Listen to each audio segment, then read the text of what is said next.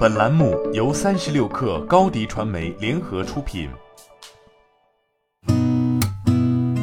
八点一刻，听互联网圈的新鲜事儿。今天是二零二二年四月十四号，星期四，早上好，我是金盛。二十一世纪经济报道消息，多方消息人士透露，阿里云正在进行新一轮组织架构调整，阿里云中国区总裁任庚将离职，该职位由阿里云中国区副总裁黄海清接任。统管中国十六个战区。此外，集团副总裁、云智能销售管理与生态发展部总经理郭继军已在走离职流程，生态加销管体系暂时由蔡英华直接代管。与此同时，阿里副总裁李飞飞等高管的麾下也有数名 P 九、P 十中高层骨干在近期辞任。据第一财经报道，在上海疫情防控工作新闻发布会上，上海市市场监管局副局长彭文浩表示，目前市商务委、邮政、发改委和我局将对大家所关心的快递费和跑腿费价格明显上涨的问题，联合采取措施，进一步依法规范。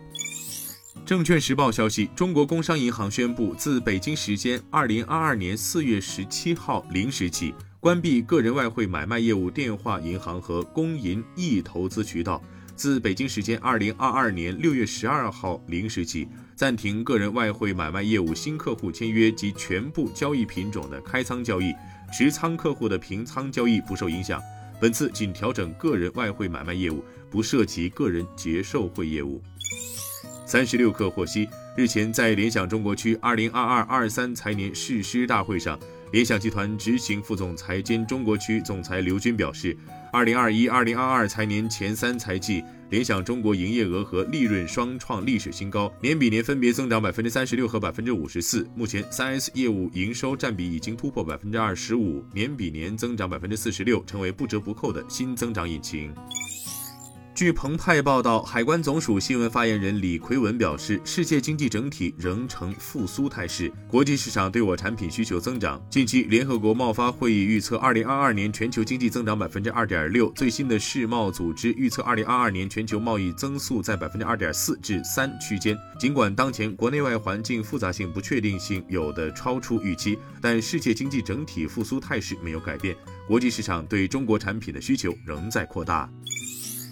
当地时间四月十二号，美国国家航空航天局 NASA 宣布，NASA 火星大气和挥发性演化 MAVEN 任务和阿联酋希望号探测器任务将进行合作，为两个火星轨道飞行器的科学合作和数据交换铺路。两个航天器正在绕火星轨道运行，收集这颗红色星球的大气数据。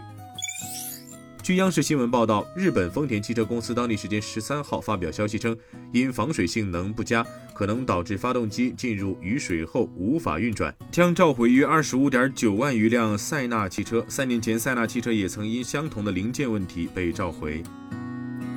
今天咱们就先聊到这儿，我是金盛，祝您今天的工作一切顺利，我们明天八点一刻再见。